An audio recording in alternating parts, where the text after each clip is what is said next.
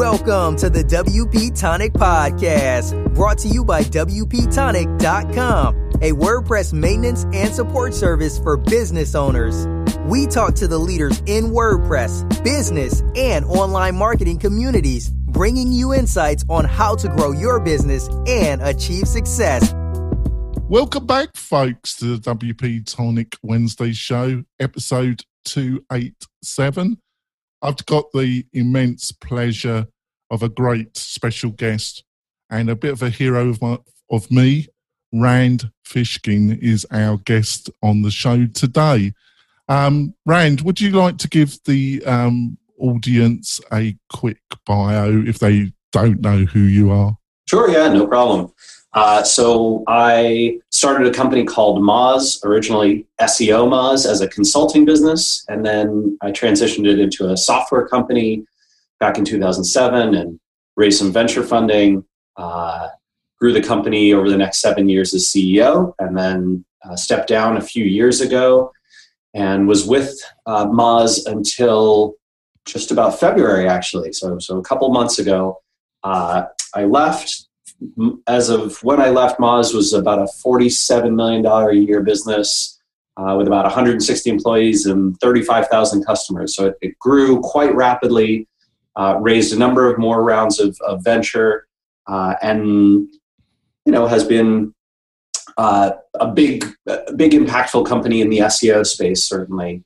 Uh, and now I've left. I'm doing a new company called uh, SparkToro, and that uh, that company is specifically focused on trying to help marketers uncover where their audiences hang out and to whom they pay attention and what publications and events and podcasts and, and video channels are engaging to them. Uh, and I hope to have a product in probably six to nine months. Well, we look forward to it. Yeah. Uh, so, John, um, I've got my co host uh, for this episode. Kim couldn't join us today, but John is filling in. Um, can you tell us a bit about you, John? Yeah, I'll make it really brief. My name's John Locke. My business is Lockdown Design, and we do SEO for manufacturers and uh, industrial companies. That's great. And I'm the founder of WP Tonic. We're a WordPress focused maintenance and support company with a specialization in membership and learning management systems. Before we um, delve into um, our great special guest and um, um delve into his unique uh, outlook, um, I just want to quickly mention our major sponsor, which is Kinsta Hosting. The WP Tonic website is hosted by Kinsta. They are a specialized WordPress only hosting provider, big enough to have all the bells and whistles, staging site, fantastic support, but small enough to still really care. And I have the, like to say, the WP Tonic website hosted, plus a number of my client websites hosted with them they are just fantastic. And we're really delighted that they're our long term sponsor and they've been extremely supportive and they're just generally really nice people. So go to the WP Tonic website. There will be um, links there. They are affiliate links. So if you use those for yourself or for your clients, you'll be supporting the show, and that would be great. And just give them a Twitter and tell them that you heard about them on the WP Tonic website. They be they just love you for doing that, and so would we. Right, Rand. Um, so you wrote your book.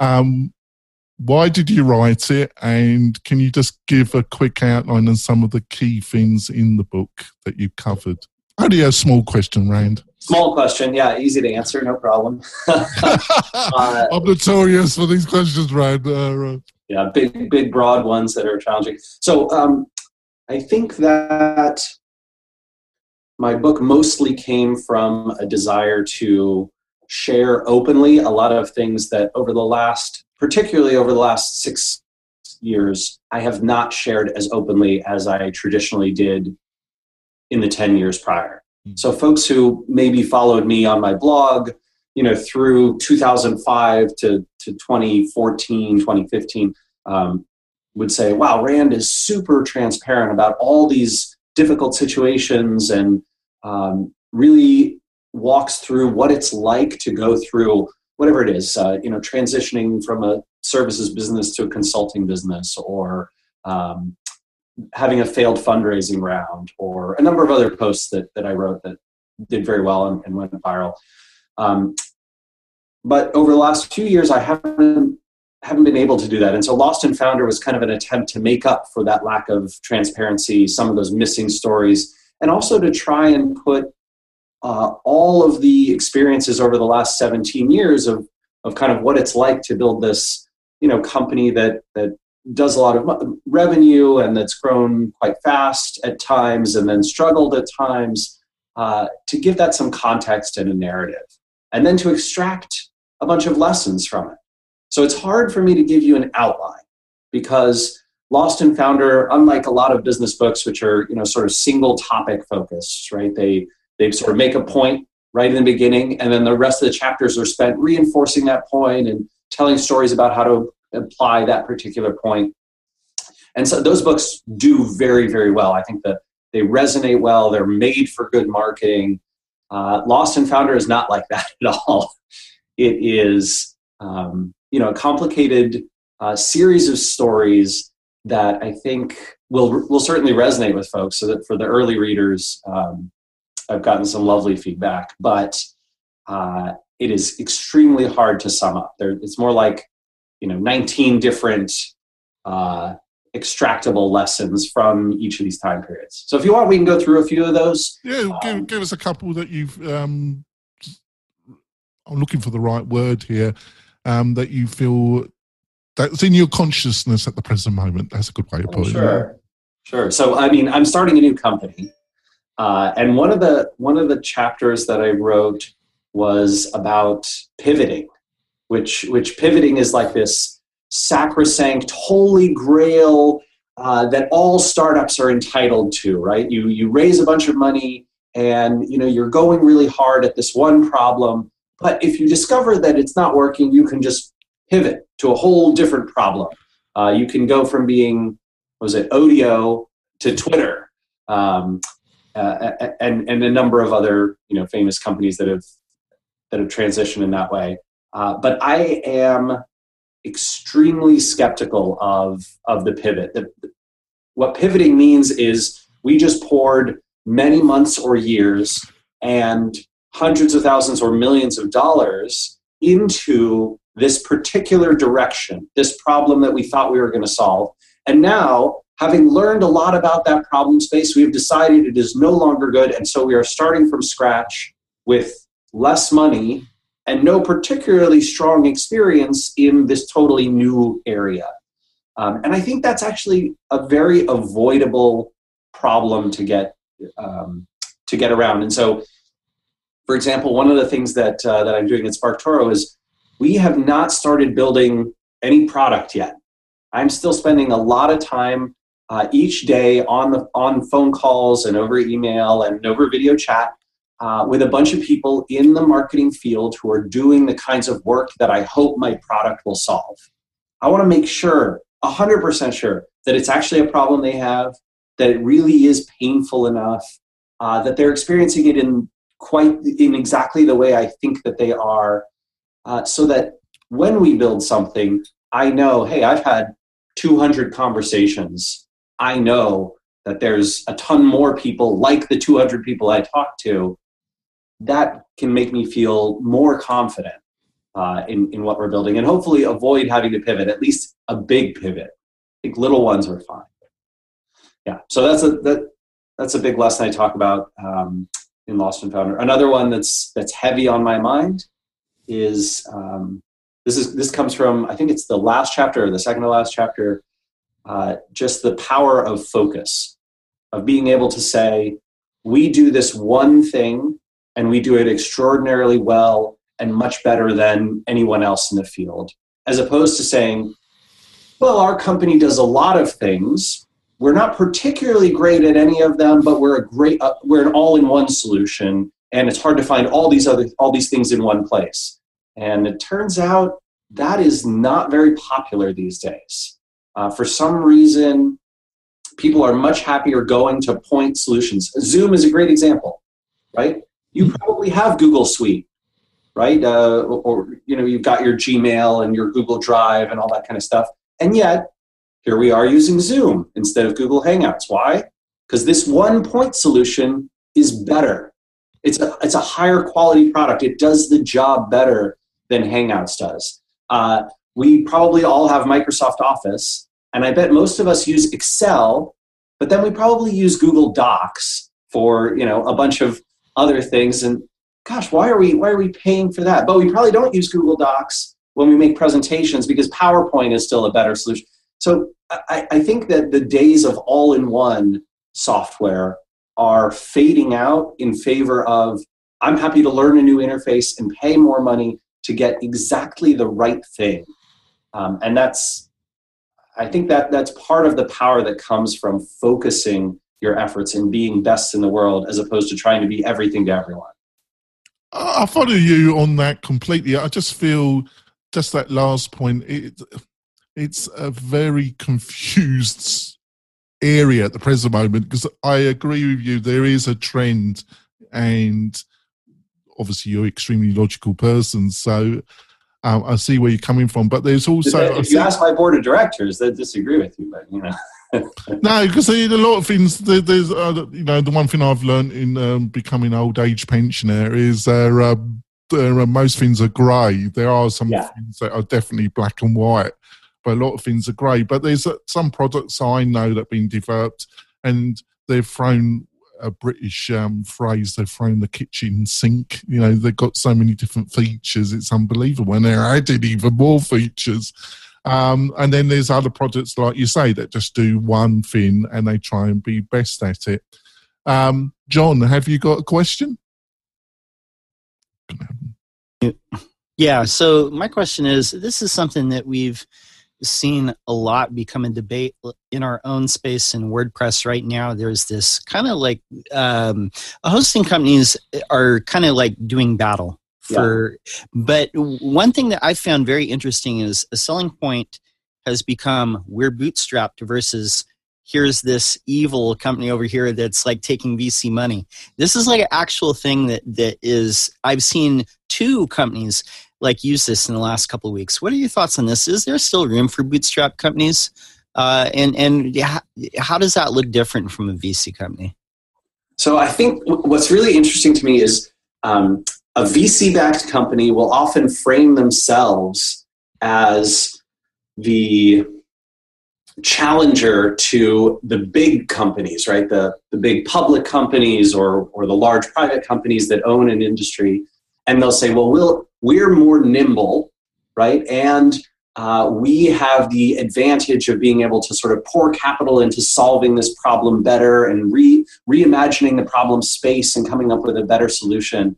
And I think that analogy works flawlessly for bootstrapped companies against venture-backed companies. And, and I think what's even what's even more exciting for a bootstrap company is they don't have the requirements, the binary exit requirements that a venture-backed company does. Right? So a venture-backed company, your job once you raise venture capital is to return you know minimum three hopefully more like five to 10x the investor's capital um, and hopefully, you're going to raise more money from them and then re- make an even bigger return on that because they need to take you know a $500 million fund and turn that into you know a billion dollars, a billion and a half dollars over the next seven to 10 years. And the only way to do that and beat the market is with companies that are going to have extraordinary performance. So they're going to invest in, you know, let's say 30 companies in the portfolio.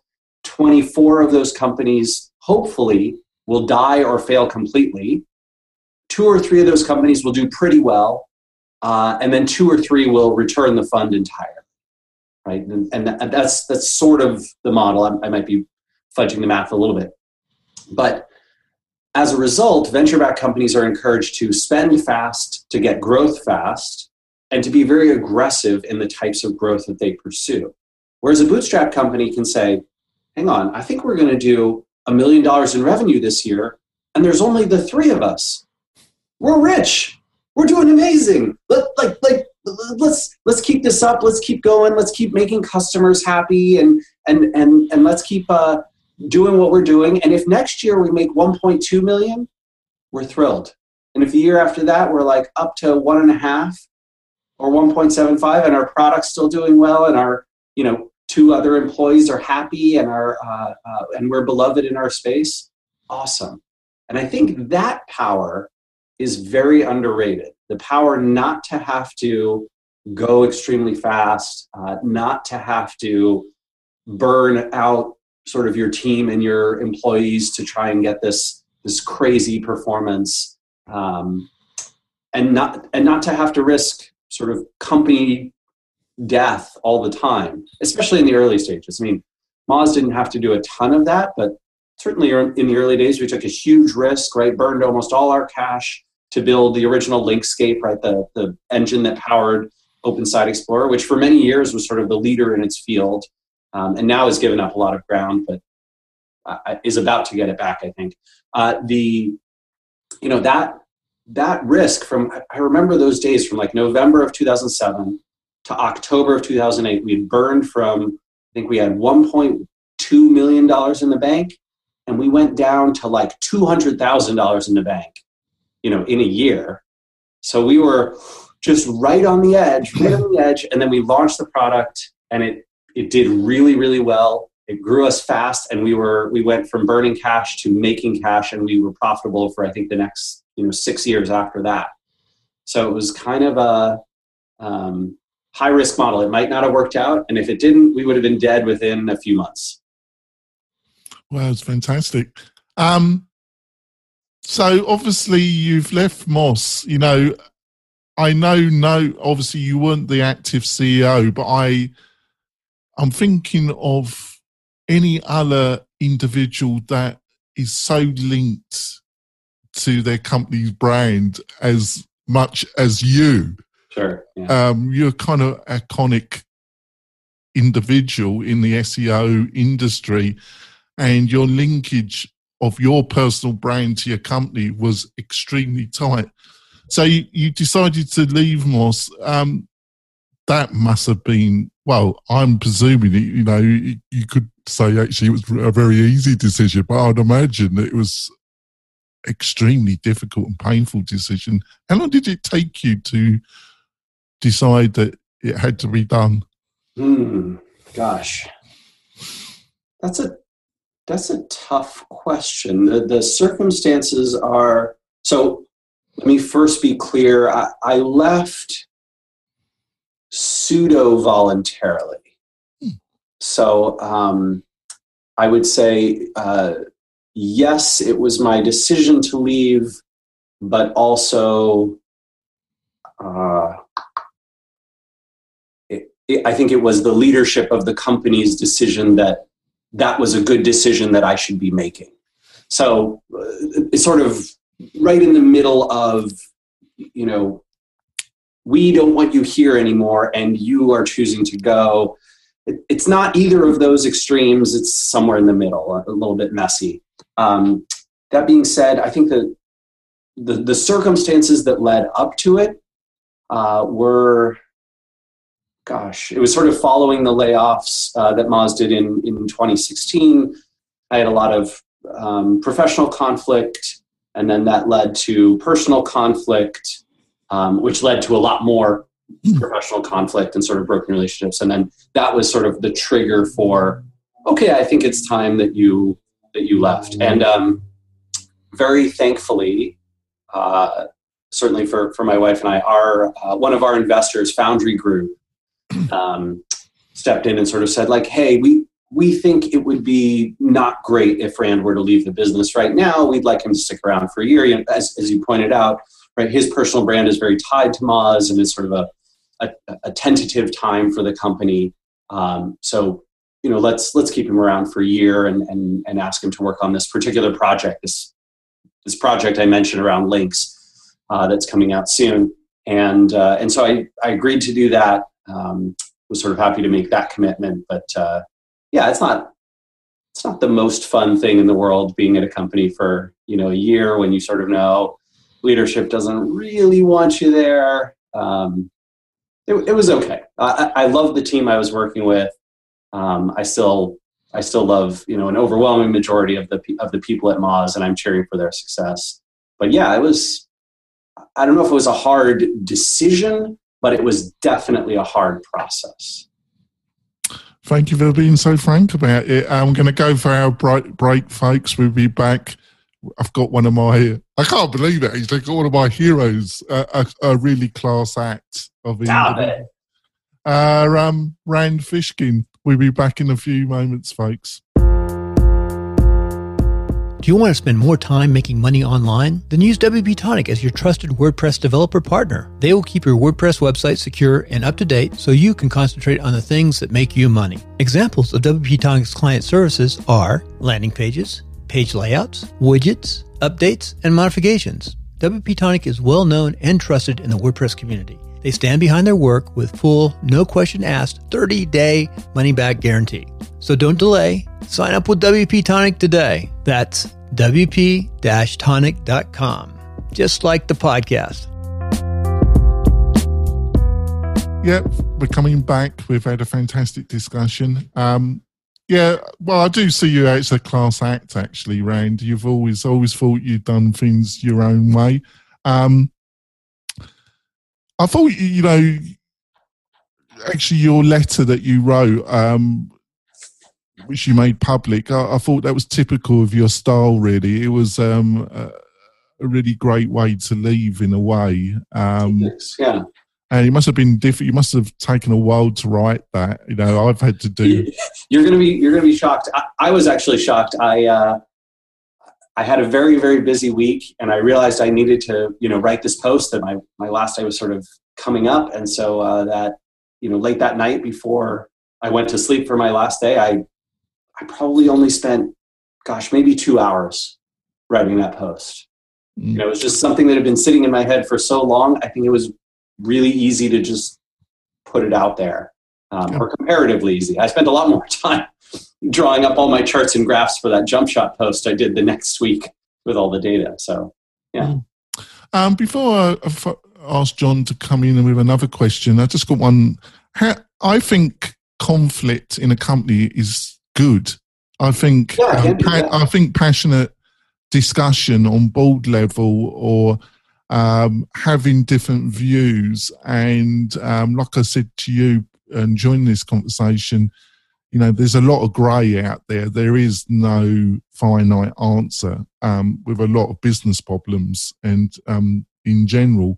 So a good passionate discussion, and a lot of people shy away from that but also how do you keep it so it doesn't be also become toxic as well got any insights about that yeah yeah absolutely so i think um, i talked a little bit about this in lost and founder around values and and getting people on the team who share sort of values and belief in you know who should we hire and, and what kinds of people are right here what behaviors would we dismiss people for um, I think certainly when you assemble that team and they share those beliefs and those values, that helps a tremendous amount. And I think it also helps to share uh, the big picture strategic vision, right? Because disagreeing on the tactics or how you get there is uh, becomes much more tenable when you all agree. Look, we want to go there, right? That is the direction that we're going, and that's and this is how we were, we're going to get there you think this is going to work the best to get us in the air and i think this is going to work the best and so we're going to try your thing or we're going to try my thing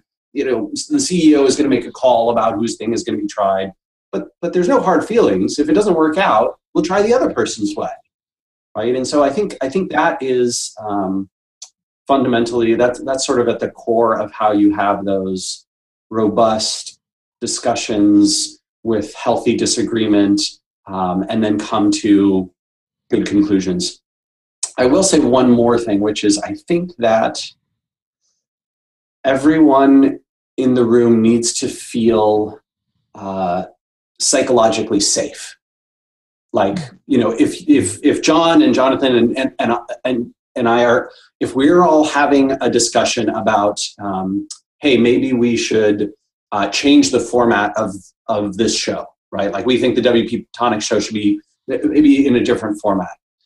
But if I feel like I could share what's going on in my personal life and you guys wouldn't judge me and it would make you like me and accept me more and you would say rand that's that sounds hard why don't, why don't you come over here? Let, like, let me give you a virtual hug.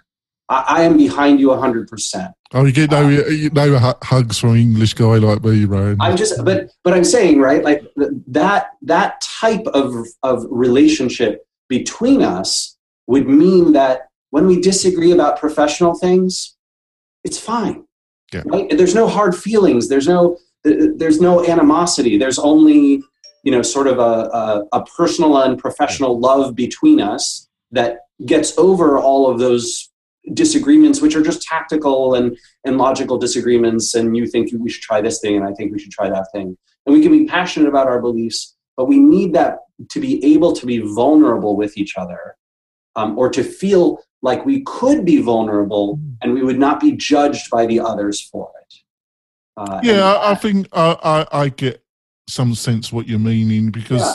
if you can't be honest without it being used as a weapon later on exactly you're not going to get any honesty so but it's finding that um, balance where um, i think also where it's uh, where where it starts becoming personal attacks at board level right, or right. at higher you know where people say you know you're just not a really nice person Right.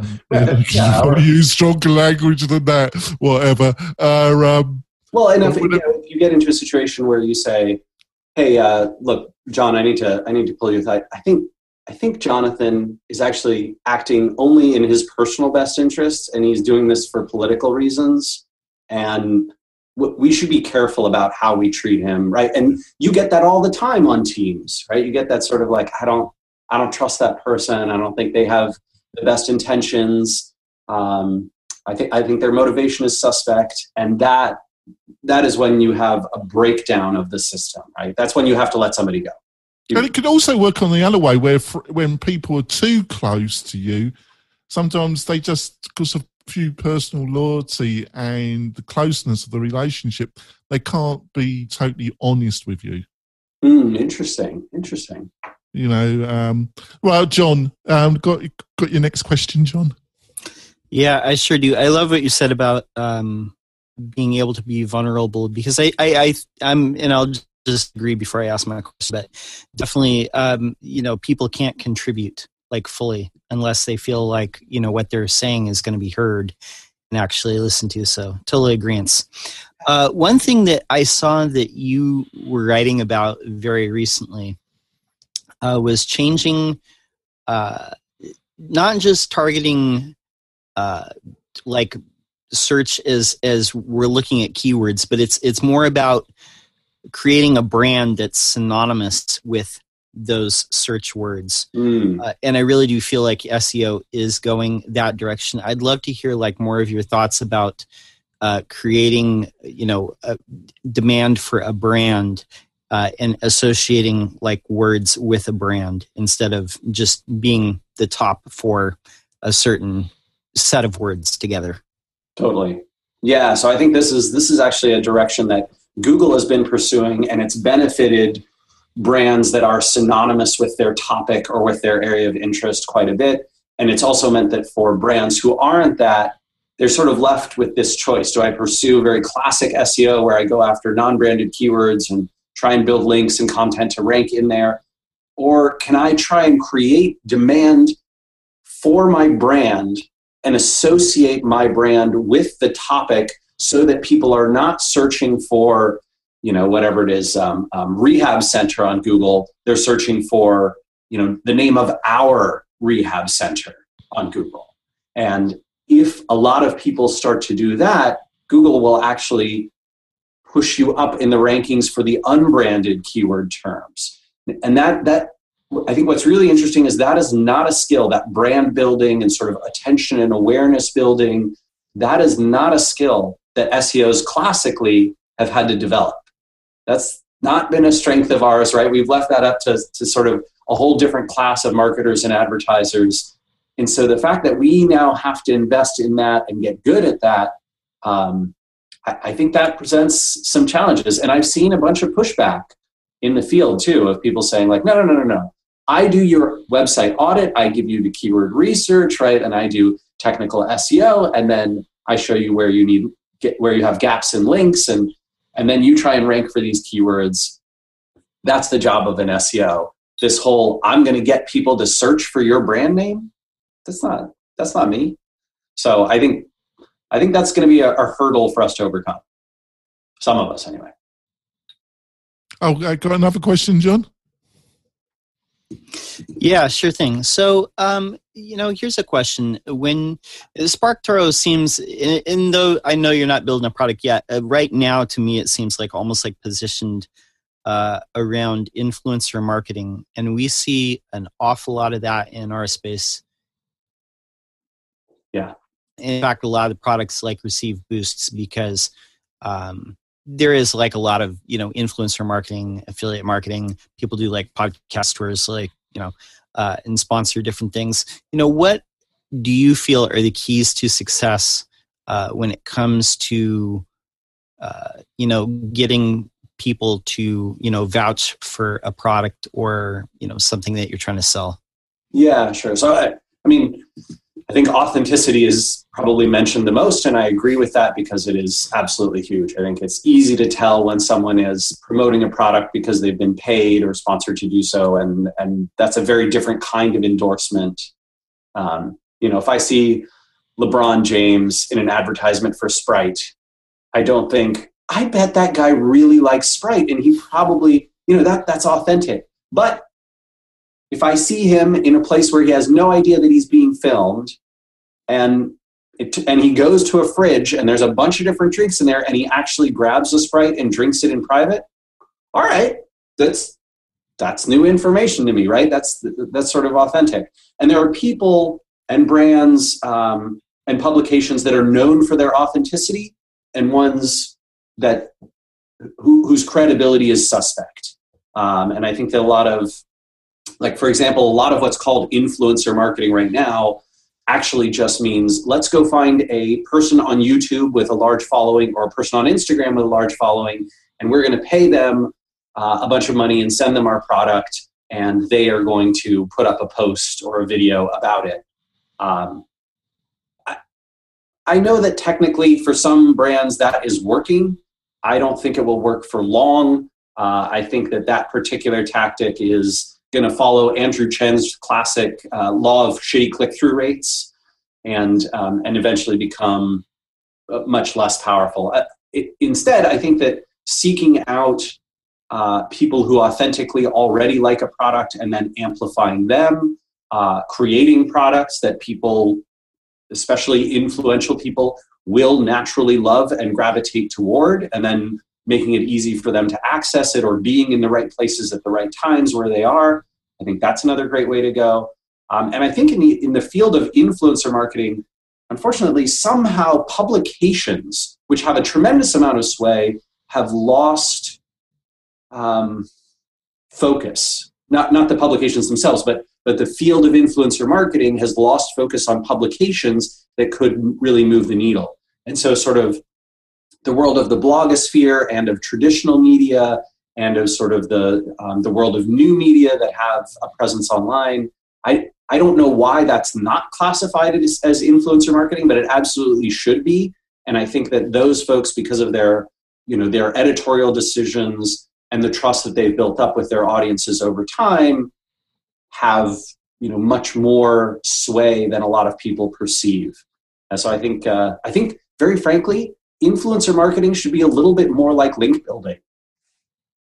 That I know that sounds weird, right? But but modern link building is totally you know it's identifying right people who reach right audiences and right websites that can provide links and and hopefully get you traffic and also help your google rankings and then doing outreach to those folks that's going to have an impact that sounds a lot like what influencer marketing should be that's great um, there seems to be a lot of bad news recently about the internet and internet companies. You know, from yeah. fa- the Facebook um, incident um, to the very unfortunate killings at the YouTube um, to um, certain statements made by uh, a certain president about Amazon. Um, there seems to be a lot of uh, uh, interesting stuff going on. Do you think there's any any linkage to all these separate incidents? Is it is there and got any kind of thoughts about why that's happening? Sure. Yeah. So um, I'm going to say yes ish. Uh, I think there's a thread that you can run, or several threads you can run between these various topics, but um, a, a, lot of it has to do with the dramatic polarization of uh, political thought and political support in the United States, but I, but I think also uh, somewhat in in Europe and other countries. Right? There's kind of a like, um, what do I want to call it? I'm going to say like a, a, world of white nationalism that's spread across multiple countries. And I think obviously, you know, Donald Trump is the beneficiary of, of that here in the United States. Um, and there have been, you know, some uh, uh, leaders in Europe who, who are as well. And then on the flip side of that, you see people who are uh, very angry and very upset about this. And Facebook, I think Facebook, if uh, uh, happens to be a very convenient target for both sides of that, right? Because rather than saying, well, I guess we did kind of conspire with a foreign government to, you know, uh, illegally rig a presidency, they can say, but Facebook enabled us to do that, right? And, and on the other side of the aisle, you can sort of point and say, yeah, Facebook enabled that. And so everyone can get mad at Facebook and they can be a common enemy for a time.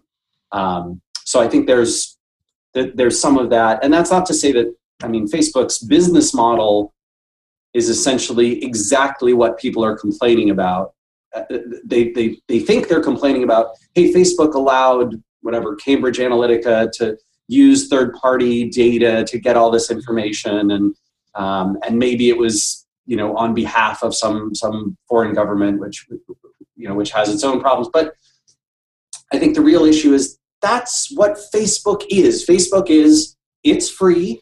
It makes all these things fun and easy. It's you know sucks up your time all day, and in exchange, you're the product. And Facebook sells you to advertisers and third parties and political parties and candidates. And if you're not comfortable with that, you should not be in on, on Facebook. But I think that very frankly, people don't care that much about privacy. They, they just don't. People, especially in the United States, Europe a little bit more, but but people in the U.S. do not care about privacy. Um, they are happy to trade privacy in exchange for, you know, some of these free internet services. And well, it's all about boundaries, isn't it? I put a lot of stuff on Facebook, but there's some stuff that you will never find on Facebook uh, um, about me uh, uh, or on Twitter or any kind of social media platform. Um, there will be some things about me that you just um, are for my family and my friends, but other people just choose literally put everything about themselves yeah. on yeah. all social media networks. Uh, it's a kind of choice in a way. Um, well, I like I like Twitter a little bit more because I think Twitter is very much a okay, everything you do is completely 100% public. That's the whole model, right? And this is a broadcasting. It's not. It's not a. Um, I think they describe themselves uh, uh, certainly initially less as a social network and more as a we're a micro blogging platform. So if you want to blog and say something to the whole world and have as many people as possible read it and see it, you put it here, uh, and and it can go you know and reach a lot of people. And so I, I like that transparency uh, that's sort of inherent in your thinking about Twitter, as opposed to Facebook, which is kind of like, hey, we have tons of privacy settings. You can choose who sees your updates. Um, oh, yes, but also, you know, a clever uh, data broker who wants to target you with advertising and messaging uh, can also gain access to you, you know, and, and you may not be aware of that. That's great.